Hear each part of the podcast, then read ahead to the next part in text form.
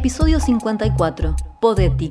Mi objetivo es eh, simple. Me gustaría poder hacer como una especie de chiste universal. Quiero hacer chistes que hagan reír incluso involuntariamente. O eh, estoy vivo eh, acosado por la idea de que, no surja una risa o que la risa no sea natural.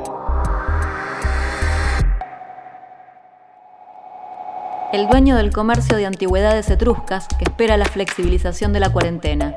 Los tipos que se creen más feministas que las feministas. La Virgen María embarazada de 15 días antes de Cristo. La fábrica de carteles erróneos. Personajes y situaciones que conviven en la creación y los trazos de Podetti. Pasó por la revista Fierro, Sardos y Peces, Humor, Barcelona, y editó La Caja, el libro de humor gráfico que recopila las viñetas que cada día publica en su cuenta de Instagram. La Mar en Coche, podcast. En foco. Alevosía. Nocturnidad. Sorpresa. La Mar en Coche. Radio que punza. Ataca sin ser vista. El punto donde convergen los rayos. Episodio 54. Podetti. Eh, y después hasta recién estuve, estaba dibujando el chiste que, que subo a, Facebook todos los días. Eso, en cuanto a, trabajo, digamos, o, algo similar. ¿Y qué salía en el dibujo que estabas ahí arrancando? Es una, ¿lo describo? A ver si cómo funciona el chiste gráfico explicado. Eso es algo muy común en radio. Nunca tiene éxito. Lo puedes decir ahora porque este programa sale después, ¿no? Una vez que ya, no, no, no, spoileo nada, digamos. Eh, era un podio, pues muchos chistes de podios últimamente, y es un torneo de no llevar un pato en la cabeza. Eh, y el primero tiene un pato en la cabeza y el segundo y el tercero no. Entonces el tercero le dice al otro, tongo.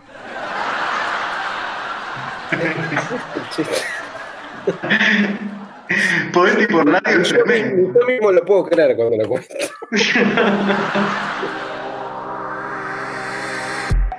Bueno, ya que, arrancamos por acá, te, quería preguntar un poco por el camino que te parece que hacen las ideas hasta bajar del cerebro a la mano, de la mano a la tinta, de la tinta al papel. No, no sé, es complicado, porque en primer lugar soy relativamente novato en, hacer chistes, digamos, o por lo menos en hacerlo con una continuidad. Eh, en Argentina, viste, el dibujante, eh, como decía Lucas Nine, eh, corre la liebre, entonces tiene que estar adaptándose a todos los trabajos que, que aparezcan que en el caso del dibujante, digamos, humorista, historietista, no son tantos, pero hay cierta variedad. Está el trabajo de la ilustración infantil, está la publicidad, que yo mucho no lo, he cultivado. Está la historieta, que es un género que, en este momento es prácticamente imposible ser profesional o vivir de eso. El humor gráfico, que muchas veces es temático, porque si trabajas para una revista de deportes tenés que hacer chistes de deportes, si trabajas para una revista de perros tenés que hacer chistes de perros, y bueno, se entiende la idea. Eh, el, humor, el humor político, bueno, hay todo un cierto número de variedades en la cual uno se adapta Em, yo arranqué mi, digamos, carrera casi adolescente haciendo unos chistes sobre circuitos integrados mm. para una lista de precios hmm. de, una pyme que, era, que el dueño era un amigo de mi, padre. Entonces ya, ya cuando haces chistes de circuitos integrados, medio que tenés todo, toda una muñeca.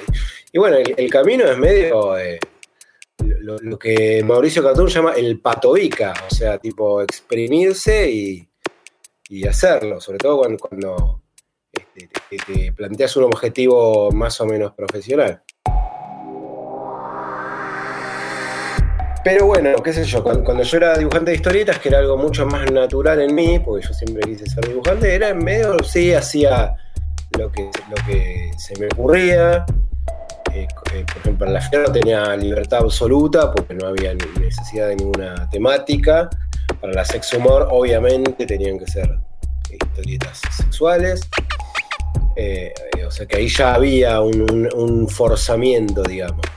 Em, la verdad creo que no estoy contestando para nada la pregunta, porque, estoy más, más, bien contando las, limitaciones y las penurias del, dibujante que, que cuál es el recorrido de las ideas.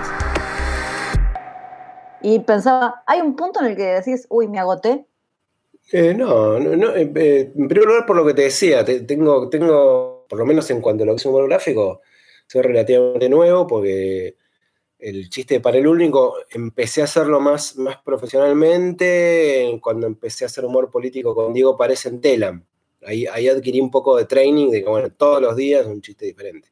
para un público muy amplio y aparte era un trabajo profesional, entonces eh, qué sé yo, cuando publicas por tu cuenta, bueno, haces un poco lo que querés. Yo igual me pongo algunos límites porque tampoco quiero, quiero causar rechazo, yo quiero que, los chistes se, compartan, se, viralicen, ¿viste? Entonces no, voy a hacer un chiste desagradable o, trato de no hacer chistes desagradables porque sé que esos no, no tienen no tienen este, e, mucho éxito, digamos. A mí, me, dan ganas de tener éxito, cosa que cuesta mucho. Em, en cuanto a lo que sí es de la improvisación, bueno, la creación es, improvisación, de alguna manera. Lo que pasa es que hay cosas que las, este, em, quedan en el momento, no quedan registradas, y cosas que tenés la oportunidad de, registrarlas. Este, como, en el caso del dibujo, de la escritura. ¿Ocurre también en momentos de electricidad mayores que otros, lo que sería como lo que podríamos denominar una llegada de la inspiración y decís, ah, esta fábrica de truscos viene cargada, digamos, con, más eh, poder que otras ideas que hay que trabajarlas más? Mira, eh, como ocurrir ocurre, pero no hay, no hay un no, pero me imagino que me estás preguntando si tengo identificado en qué momentos o, cuándo, la verdad que no. Eh, hay cosas que son casi perogrulladas y si tengo muchos sueños no me pasa, pero el otro día, por ejemplo, me quedé hasta las 5 de la mañana viendo, viendo la tele, charlando con mi mujer y tomando vino.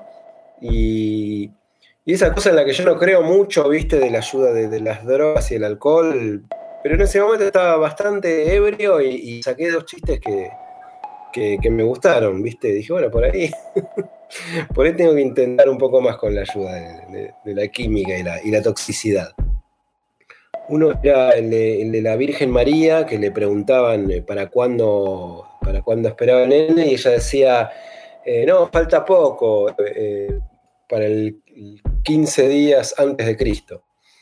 y ese sí, creo que salió porque, sí, empecé medio a darle la, la vuelta, o sea, no me quería dormir. Esa, es la realidad.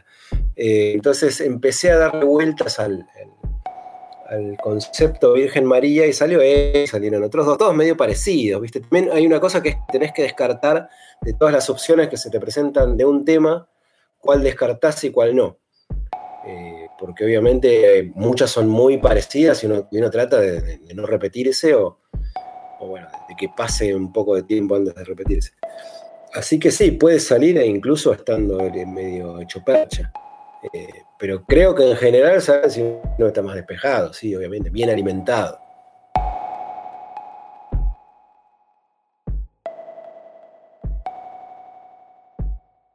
¿Es más desafiante la viñeta? Digo, te, es, más compleja de resolver, tiene que ser como un golpe directo, como un poco esto que decías por ahí de esa potencia que tiene el meme de sintetizar tanto que pegar justo ahí en el, en el blanco. Bueno, ese es el objetivo. O sea, yo me, fui, me fui corriendo de un lugar más por ahí de, un, humor que era, no sé si más under o más, este, eh, más retorcido, tal vez, ¿viste? Esas cosas de la juventud.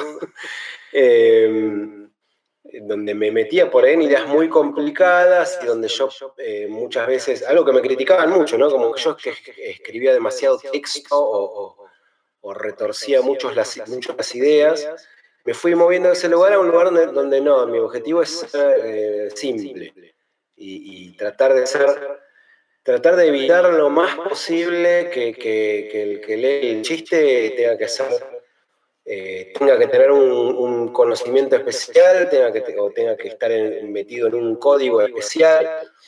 Eh, me gustaría poder hacer como una especie de chiste universal, que lo entienda todo el mundo de, en todos los idiomas y, de todas las edades, pero bueno, esta es como la, gran quimera que, buscan los, los, que persiguen los humoristas. La mar en coche.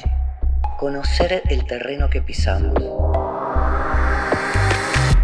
Perdón, estaba releyendo el otro día la introducción que escribiste, el prólogo para Lenin y vos de Bauer. Este, y justamente hay ahí como un despotrique elegante contra el humor inteligente, ¿no? Este, ¿Qué describirías como humor inteligente y por qué te parece que no, hace el efecto químico del chiste? Sí, eh, hay, medio hay, una, hay una, trampita ahí, ¿no? Porque obviamente eh, hay que usar un poco la inteligencia para, para un poquito, para hacer humor, pero no hay, no hay que, por ahí, por ahí lo que me hincha las pelotas es la, es la, la intención o el deseo de, parecer inteligente, ¿no? Eso es por ahí lo que me, me molesta un poco. O las cosas muy culturales, ¿viste? Cuando alguien hace un chiste, no sé, sobre, eh, sobre tal filósofo, sobre tal pintor, qué sé yo. Yo, los hago también, ¿eh? Cuando, lo que no soy muy culto, entonces no me salen tantas cosas. No conozco de filosofía, no sé nada, por ejemplo. Eh, y eh, se puede partir de, toda esa materia prima, porque no, hay que negar las cosas que uno sabe. Eh, ese sería otro tipo de pretensión, ¿no? Hacerse el, más popular de lo que uno, de lo que uno es. Em, pero me molesta cuando, se, cuando el chiste se queda en eso, cuando el chiste se queda en, bueno, eh, esto lo van a entender solo los muy inteligentes, ¿viste?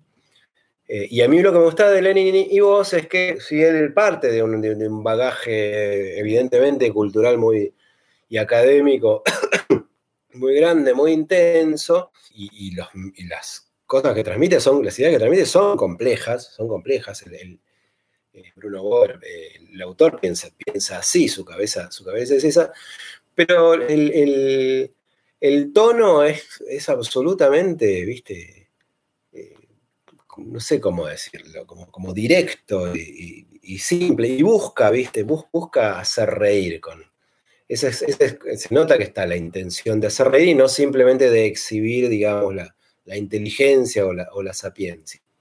Y después sí, está, ese humor donde se busca, sí, un, impacto conceptual o, emocional que no, tiene que ver con, nada que ver con la risa o con el humor, ¿viste? Ahí creo que son desviaciones, todos, caemos en eso, todo el mundo tiene su etapa de, que quiere ser más poético, más, menos payaso, si querés. Pero me parece que la esencia del humorista es el payaso. O hacer lo, que haga falta para hacer, reír. Y, bueno, creo que sabemos que, todos coincidimos un poco en que, en que, los materiales de la risa más pura son bastante primitivos, son bastante, no sé, atávicos. Bueno, a ver, Lenin mano a mano con Mafalda, y vos también lo haces, de tomar, por ejemplo, el de Guille en la playa haciendo una pista gigante y ese tipo de cosas. Este, entonces, me parece que también ahí hay algo interesante de, decir, bueno, a ver qué pasa si nos enfrentamos mano a mano con lo supuestamente intocable, ¿no? Sí, sí, tampoco quiero exagerar, tampoco me parece que haya que exagerar mucho, porque por un lado, todos los humoristas admiramos a Quino, ¿no? es el número uno, entonces no es la idea de de pretender este, eh, tirarlo abajo, que primero, primero que nada uno no, lo va a lograr porque Kino es Kino.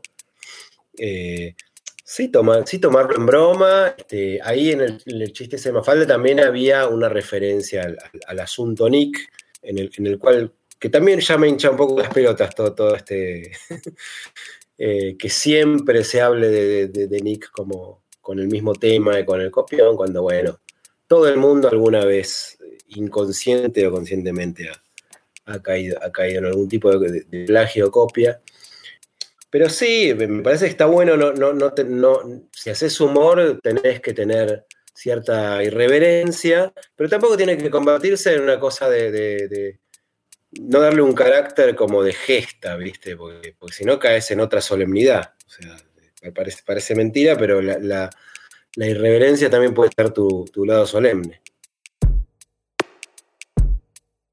Cuando uno se ríe de un humor inteligente, en realidad no se ríe tanto físicamente, hay como una especie de, mm, ¿no? Como, de cosa que va por adentro. Y sin embargo, nos ha pasado con, tus viñetas de este tiempo en Instagram, en Facebook, que la risa es el impacto inicial que, saca una carcajada y que hace que la persona que vive con vos te pregunte qué pasó y que tengas que decirle Podetti, ¿no? Este, otra vez Podetti. Me parece que ese es el efecto interesante de ese humor más directo y popular que es una especie de, pequeña piña en el estómago que genera una risa inmediata. Bueno, nada, si me decís eso, la verdad, yo ya, me, pongo a llorar de la emoción y, me, puedo morir tranquilo porque es prácticamente en lo único que pienso. Eh, quiero hacer chistes que hagan reír incluso involuntariamente. O sea, eh, estoy vivo eh, acosado por la idea de que, la, que, no surja una risa o que, la risa no sea natural o que haya esas cosas ya de cuando. Pasa mucho que a algunos humoristas ya le perdonan todo y, le aprueban todo. Obviamente estoy muy, lejos de, ese estadio, ¿no? Porque no, pues no, llegué, digamos. Pero no, no, me alegra muchísimo lo que decís. Me voy, hoy me descorcho un vino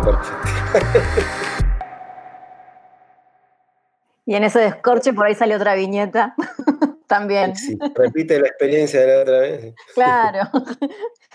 Hoy cuando charlábamos un poco con Diego antes de, conversar con vos, pensábamos en esto, sentíamos esto de, che, qué adictivo que es, eh, dame más. Quiero scrollear todo el tiempo el, el, feed del Instagram para, para ver, digamos, este, este, esta especie de, reacción casi orgánica que pasa con, este tipo de risa, ¿no? Y te pasa eso, te dan esas devoluciones, porque además veo que respondes un montón, tenés como una interacción fuerte ahí. Me, lo dicen y, mi gran incógnita es que nos pasa a todos cuando nos dicen algo en las redes, ¿será verdad? Eh, porque bueno, yo, uno ya es grande y medio desconfiado, ¿viste? Supongo que sí, si no, no sé para qué me lo dirían, pero sí, sí, sí, me dicen eso. No, no, me reí, me arrancó una risa, me reí en el colectivo y la gente me miró. Sí, obviamente, cuando me dicen eso, sí, yo eh, tiro papelitos al aire, porque es el objetivo para mí, no hay otro. O sea, este, cada tanto me dicen algo así, parece muy pedante lo que voy a decir, pero es terrible y me da esta vergüenza, pero alguien me dice, muy inteligente lo que hiciste. Y ahí yo me siento, eh, no me siento, si bien, si lo agradezco porque es un elogio, pero, siento, no, pero yo no, no ese es el objetivo.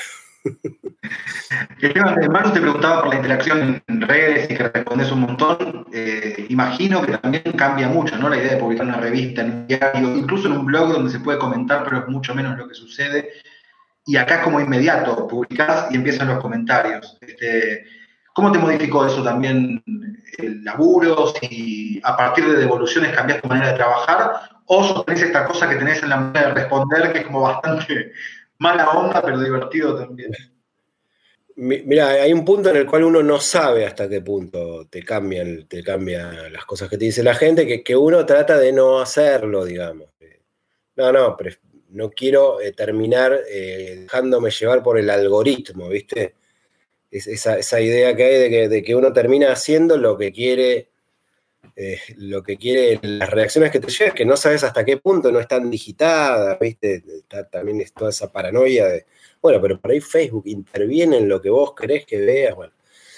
Entonces uno intenta eh, mantenerse al margen. No sé si, si qué capacidad tiene uno de abstraerse, ¿no? Yo, yo, mi idea es que trato de hacer lo que a mí me resulta divertido. Que por eso también me pasa que, bastante seguido me sale uno que me dice, la verdad no entiendo lo que quisiste hacer. Eh, bueno, eso es malo, pero también da cuenta de que, de que hice lo que yo quería hacer. O de una torpeza en la comunicación. Eh, y después, bueno, lo, de las contestaciones y, lo, de, reaccionar en el momento eh, tiene lo bueno que es la, este, sí, el, shock, digamos, de químico casi adictivo de, de, que, te digan este, que está bueno lo que haces en el momento, lo malo de eso mismo también, y sí, y sí, lo bueno que, era lo que no tenían los, humoristas y los dibujantes de antes, que era no saber realmente qué le pasaba. Al, público, ¿viste? Como que te lo tenías que imaginar, te llegaba la repercusión en base a si eras exitoso, ¿viste? ¿Qué sé yo?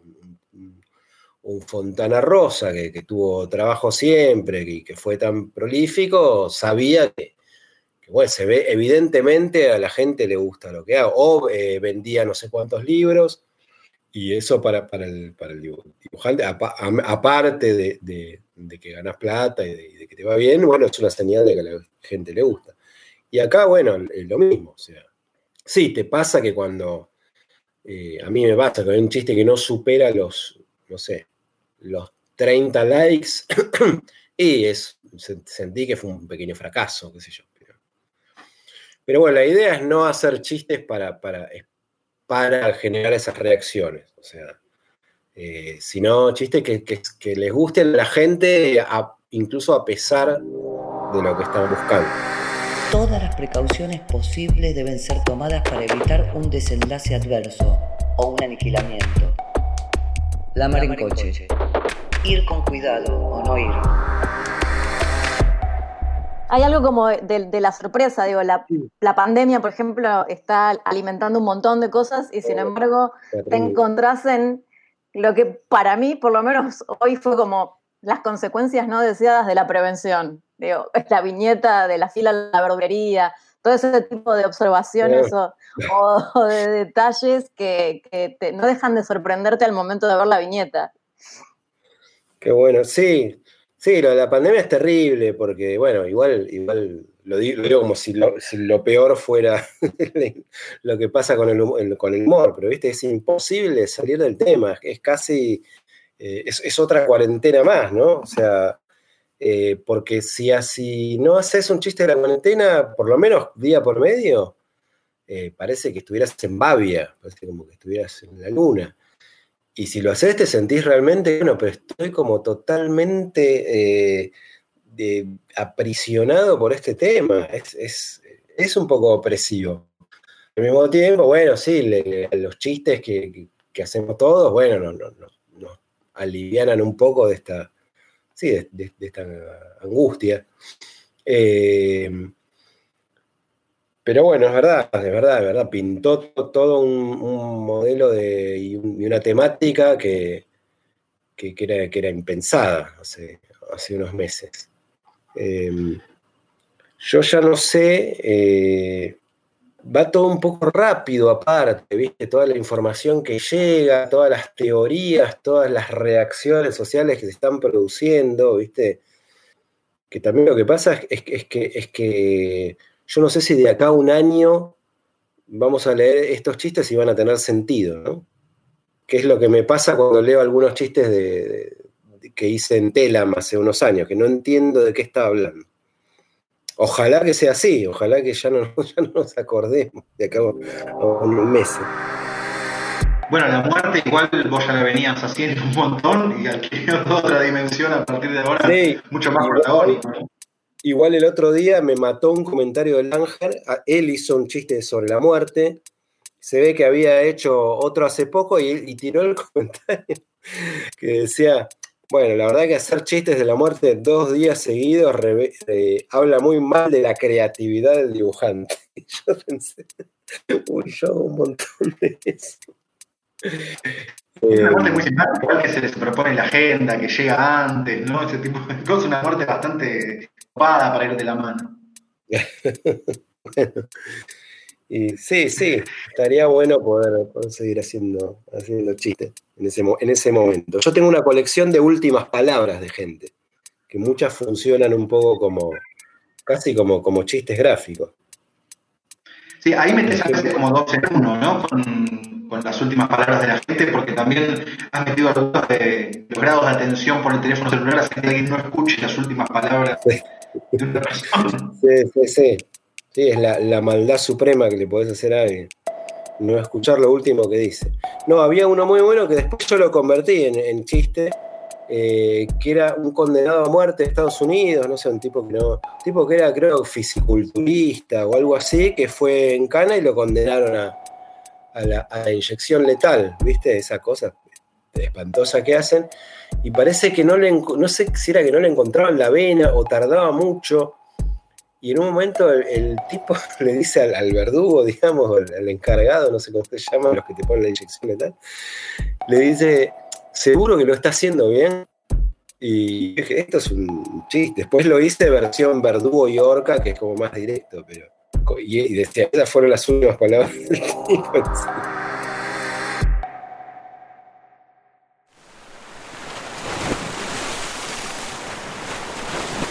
Episodio 54. Podetti. Y en ese, a pesar de lo que están buscando, te animaste a meterte con el feminismo desde un lugar eh, por ahí no esperado, que tenía que ver con, no estamos haciendo el cartelito para adherir a la movilización, sino que te metiste con, con nada, con, con, los deconstruidos. ¿Cómo, ¿Cómo fue ese, ese camino? ¿Te identificaste con ellos y después te metiste con el chiste? Eh, mira, yo, no quiero pero creo que fui el, primero que hizo chistes de deconstruidos, eh, antes de que se llamaran así. Eh, que era un tipo que decía, eh, le ofrecían un bizcochito de grasa y él decía, no, me parece muy heteropatriarcal. Y, y tenía un epígrafe que era este, el hombre que quería para ser feminista.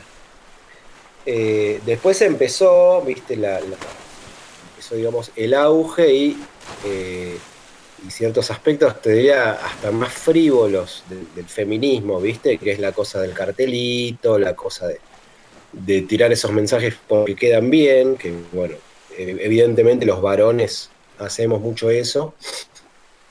Eh, aunque, habrá honestidad también, pero bueno, sí, hay mucho también de pose, de quedar bien, de seguir la corriente. Y, empezó a aparecer también esta cosa de bullying, ¿no? Hacia, hacia el deconstruido, ¿no? Porque los odian las feministas y los odian también los machistas. Entonces, también son un blanco fácil. Es un poco como pegarle a, a Babi Echecopar. Pero, pero por otro lado, te permite hacer chistes sobre feminismos que no, que no necesariamente sean machistas. Porque el problema de estos movimientos es que generan una cosa así de bueno, si no, si no haces algo a favor, estás en contra. Entonces, eh, como tampoco me gusta hacer un humor de bajada de línea, nada, obviamente, sí, obviamente creo que la causa feminista es justa, más allá de, algún, algún cuestionamiento que, que uno puede hacer, tal vez por machismo, tal vez porque son cosas que uno no, no cree. Entonces, ¿cómo hago humor sobre feminismo? Sin bajar línea, pero sin ser eh, machista. Bueno, quedan esos resquicios, ¿no? Este, donde, donde hay eh, eh, aspectos ridículos. El del varón queriendo ser más feminista que la feminista, evidentemente es muy ridículo. Esteban, aprovecho este intersticio del feminismo y voy a meter una pregunta que puede tender a la solemnidad tan rechazable. pero que es los límites del humor. ¿Dónde decís, este, con, esto no se jode? Le quiero mandar un saludo, yo no sé si esto va a quedar en el podcast, pero a Julián Elencuaj, que siempre plantea en redes sociales cuándo vamos a discutir los límites del humor como un debate nacional pendiente, ¿no? Sí, es la pregunta. Esa en un momento era esa pregunta y la otra pregunta era ¿qué es la novela gráfica? Eran las dos preguntas que se hacían siempre. Eh, bueno, no sé si darte la respuesta que doy siempre o inventarme una hora. no, yo me parece que está bien que haya límites del humor, o sea, eh, porque, porque hay límites en todos los aspectos humanos, o sea, sería ridículo pensar que no tiene que haber límites en el humor, o sea, eh, porque va a haber, es como decir, empecé a decir la frase, es como decir y no tenía la, la comparación, perdón. Pero en, en todos los aspectos del pensamiento humano o, del, carácter humano hay límites. Eh, la violencia es necesaria para, determinadas cosas, pero evidentemente tiene que tener sus límites. El trabajo es necesario, pero también tiene que tener un límite, porque si no sos un qué sé yo. Yo no, soy liberal, yo no, no creo en la libertad como valor supremo, entonces sería contradictorio decir que el humor debe ser totalmente libre. Lo que yo no creo y que yo no practico es eh, la cosa policial, ¿viste? O, la cosa de, ni, la casa de brujas, ni, ni justamente, ni decir con eso no se jode, porque sí, se puede joder con muchas cosas. Eh, y ahora te voy a la respuesta que yo siempre digo. Creo que los límites están, pero son personales, son de cada humorista. O sea, yo tengo un montón de límites eh, algunos son, eh, digamos, este, propios y otros son porque por ahí no quiero ofender a dos o tres personas que, yo conozco. Y otros son, como te decía hace un rato, porque quiero, quiero que mi trabajo se conozca. Entonces, sí, no, no voy a hacer un, chiste con determinada cosa que yo sé que va a provocar un rechazo inmenso. Eh, también depende de, las, este, de los lugares, ¿no? En Barcelona sí, en Barcelona medio que hago casi cualquier cosa o la embarazada mala que de golpe eh, le, caga en la cara a un tipo, ¿viste? Cosas así, pero eso yo es como algo más de nicho y tiene, ese, tiene esa intención y ese alcance. Pero en la caja yo trato de, ser casi, hacer casi humor blanco, que sé que, no me sale del todo. Mucha gente viene y me dice, no, lo tuyo es recontra ácido y recontra borde. Y yo digo, ¿te parece? no era mi idea. Pero de golpe yo hay temas que yo a mí no me gusta, que, no me gusta tocar, qué sé yo, o que me, desagradan. También uno cuando se va haciendo viejo, y tenés hijos, ¿viste? Y hay cosas que, te duelen, ¿viste? Este, el tema de los chicos, ¿viste? Hago, chistes con nenes así, bulineados, pero bueno, me lo tomo como que, bueno, como que es este, que es un, muñequito, digamos. Pero no me gustaría meterme con algo doloroso de la infancia, por ejemplo. Porque no, no sé, no, me sale. Y nada, eso, que esos chistes que van muy en contra de, mi, de mi, ideología, y la verdad que no, no, sé si quiero hacer, ¿viste? También hay, también hay cosas de oportunidad política, ¿viste? Por ahí se me ocurre un chiste nazi, ¿viste? O un chiste, eh, un chiste genocida, porque eh, el cerebro es así. El, cerebro, viste, te aparecen toda clase de pensamientos horribles que uno trata de, canalizarlos o de reprimirlos. Un poco como lo que decía Luis C.K. en un monólogo que decía, tal vez tal cosa, pero por otro lado, viste, eh, había uno terrible que era que decía algo así como no me, acuerdo el ejemplo. Uno era el, más livianito, digamos, como que decía, sí, está bien recibir a los veteranos de guerra y darles subsidios a los, a los inválidos o todo eso. Y después decía, pero a lo mejor si vos vas a otro país y le empezás a disparar a la gente que vive ahí, y es normal que te terminen este, pegando un tiro en la columna y dejándote inválido. Eh, bueno, uno, se maneja, si aparecen los pensamientos como despiadados, ¿viste? Después uno filtra, eh, a ver si realmente los quiere, los quiere expresar así o no. Y yo tengo mi costado así, este, sensiblero, ¿viste? Sí, hay cosas que yo sinceramente no eh, evito decir.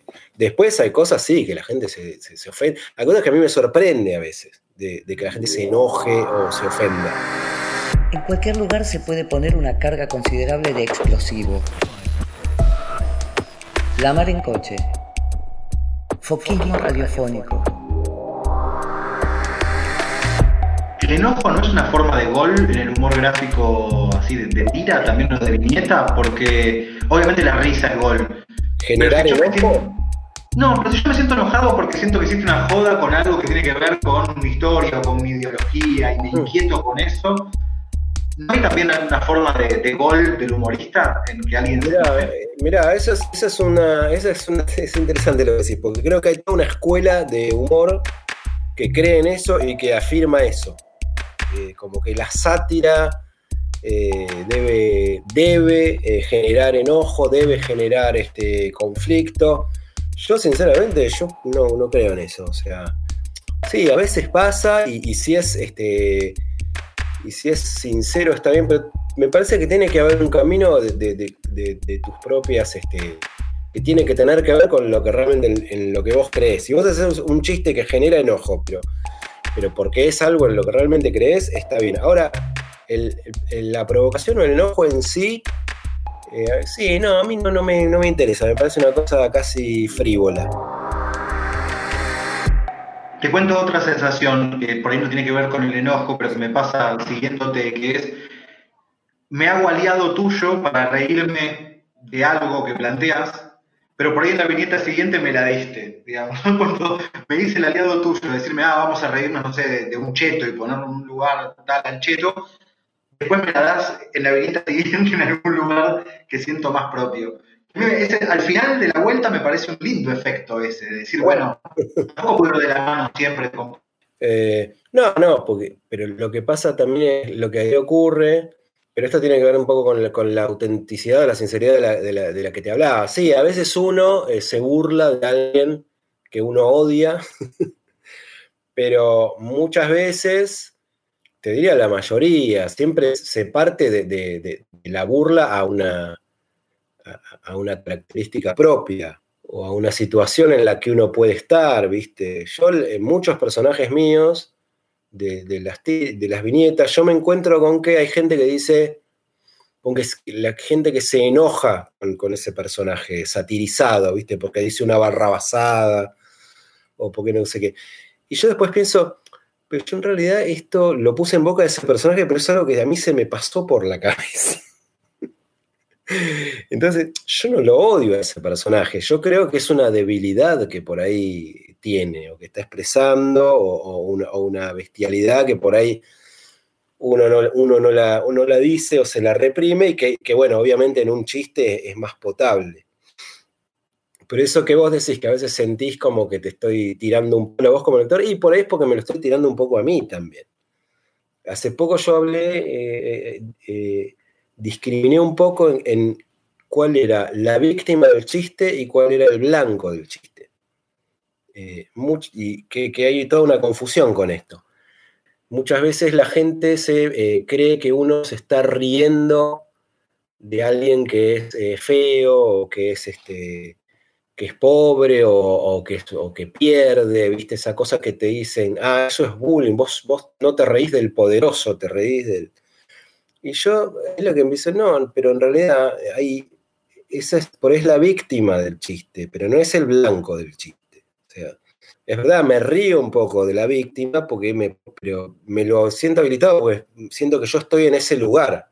Ahora, por ahí el, blanco del chiste, la queja íntima que tiene ese chiste, bueno, puede ser la injusticia, viste, esas cosas, bueno, sí, más solemnes, digamos, pero, pero la risa se produce un poquito por, por este goce morboso este, contra, contra la pérdida, digamos, contra, el, eh, contra el vulnerable. El, clásico es el chiste de, ahorcados, el que te decía hace un rato, el chiste del tipo que que dice, seguro que lo está haciendo bien, y te reíste un poco de, lo que dice el tipo, pero, pero, pero no es que estás eh, tirándole un palazo. O sea, el palazo está hacia el verdugo, o sea, pero también porque uno lo da por sentado, o sea, que, no te vas a poner a favor del verdugo. En esto que decía Diego de me hago aliado tuyo en la, primera viñeta y en la segunda siento que se provoca como un efecto de, vuelta carnero y me la, me la terminás dando por otro lado. Y mencionando esto de diferenciar entre el blanco del chiste y la víctima del chiste, pensaba, eh, es un ejercicio de correrse también un poco de los arquetipos, digamos, ir siempre de la mano del poderoso y pegarle al poderoso, y ir de la mano siempre del antihéroe y hacerte aliado de siempre del antihéroe. Son lugares cómodos. ¿Encontrás esa tensión en la necesidad de ir corriéndote un poco de, las estructuras más clásicas por ahí que tienen que ver con los arquetipos del humor? Eh, no, no, no, sé, no sé si lo, si, lo trabajo tanto. Sí, lo que ocurre es que hay arquetipos que ya no funcionan, o sea, que, quedaron como, como anticuado, no sé, la, esposa con el palo de amasar. Ese arquetipo eh, que muchos dicen que es por el feminismo, yo creo que ya era viejo cuando yo era chico, o sea, tengo 50, 52 años. Ya, ya era anticuado, qué sé yo, yo veía esos sketches de, no sé, de la tuerca, de, esos programas, y bueno, sí, me podía causar gracia algo, pero me parecía una cosa que era de mis viejos, ¿viste? O los mismos chistes de Kino, de la, señora con el palo de amasar, yo los leía cuando yo era chico, entonces yo lo veía como algo un poco ajeno, entendía los chistes, eran graciosos, pero yo, pensaba, yo cuando me case, no, mi mujer no va a tener ruleros o me, con el palo de amasar, qué sé yo. No va a amasar mi mujer, seguramente. Mi, mamá no amasaba, mi mamá era psicóloga, qué sé yo. Bueno, eh, eh, entonces hay por un lado arquetipos que, ya uno naturalmente los deja de usar. Muchas veces uno los, los usa paródicamente, como eso, cuando hace un chiste medio metalingüístico sobre el humor, y bueno, ahí podés meter una palo de amasar, o el tipo, el tipo que viene con las pantuflas, ¿viste? La, secretaria que se agacha y levanta el culo, bueno, todo eso usado como, como parodia, bueno, es, válido todavía. No sé si es muy, eh, si es muy natural en este momento recurrir a esos arquetipos y se van generando nuevos, pero creo que son un poco inconscientes. Bueno, esto que decimos del deconstruido, que es un arquetipo nuevo también, que tampoco es real, o sea, no, es que existe, que, en la realidad eh, todos los tipos que hablan del feminismo son unos chantas. No, no, yo creo que hay todo, una... Debe haber alguno que es así, creo que la mayoría están intentando entender el feminismo de su lado, otros por ahí quedan bien y no se dan cuenta de que están tratando de quedar bien, otros son sinceros y están comprometidos con la causa, pero en el chiste, el deconstruido tiene el corte de pelo ese así rapadito al costado, barbita, el pañuelo, y es un arquetipo, es un arquetipo nuevo. La feminista también, que es muy parecida al deconstruido, pero mujer. Em, qué sé yo, el jefe, la otra vez el niño, el niño Rodríguez, eh, había hecho un chiste donde, donde hablaba un poco de esto, que todavía dibujamos que el jefe es un tipo con galera y, o, pelado y con habano, y ahora sabemos que los jefes son cancheros así bronceados que no usan corbata. Lo que pasa es que a veces te sirve para, para en determinadas situaciones este, ser más directo. Cuando hoy haces un empleado eh, tiranizado, encima van quedando cada vez menos, ¿no? Porque la, regla que se viene es la precarización, ya no, hay cada vez menos empleados, ¿no? Pero todavía el empleado tiranizado es un tipo con camisa y corbata, a pesar de que en las oficinas nadie usa corbata, ya lo sabemos, pero bueno, eh, la camisa y la corbata te da una cosa como que el tipo está medio este, oprimido. Y el jefe es un gordo, gigante, eh, pelado, con traje, que tampoco van de traje y corbata los jefes en las oficinas. Pero, pero bueno, esto también lo decía Diego Paredes, pero bueno, si yo hago que el jefe es un tipo en zapatillas, con, remerita y, barba candado, ahí no, nadie me va a entender que ese es un jefe, a menos que sea un creativo publicitario. Ahí sí se puede.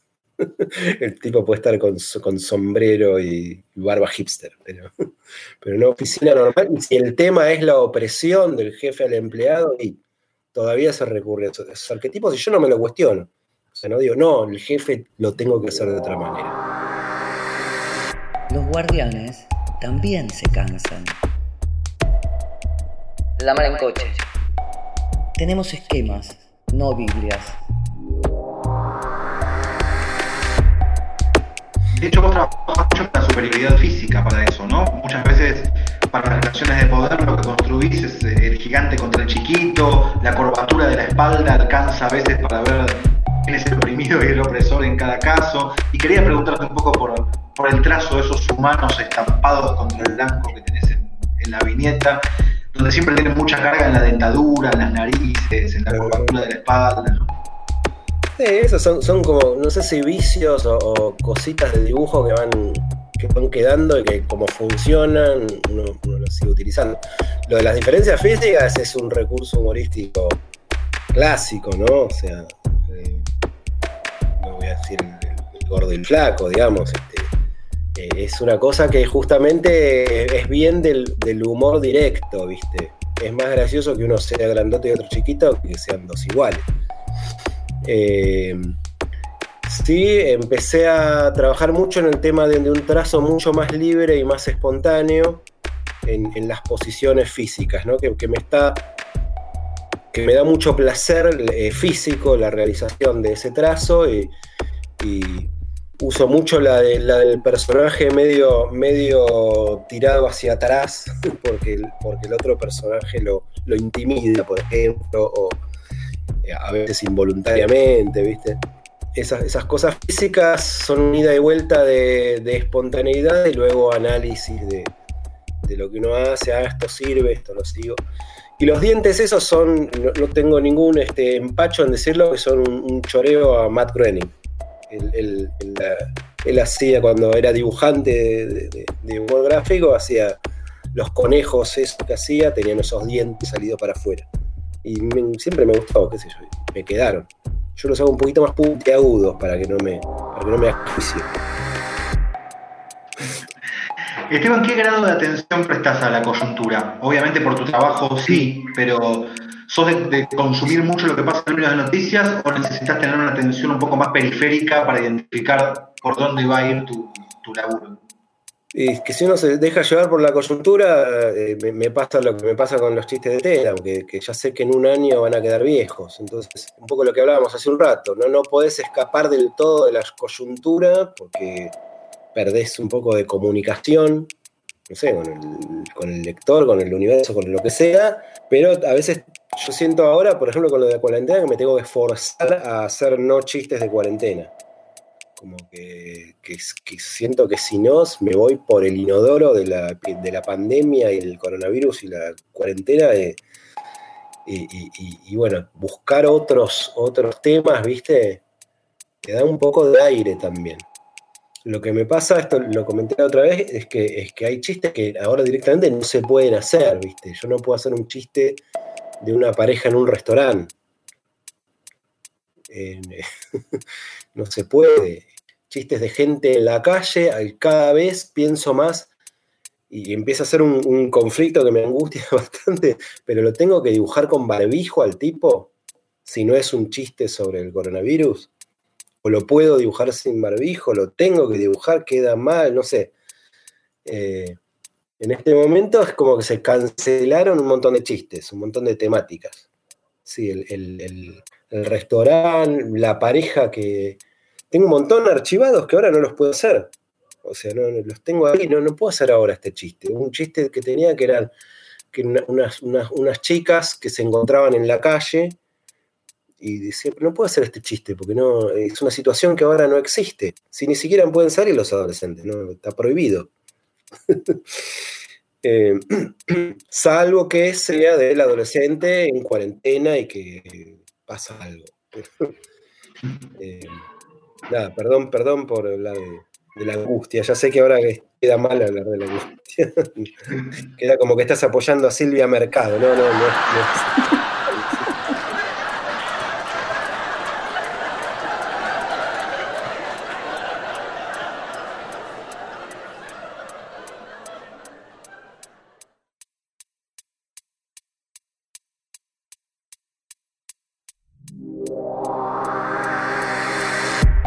La Mar en Coche somos Maru Valjuter, Ariel Izajarov, Celina Sereno, Diego Escliar.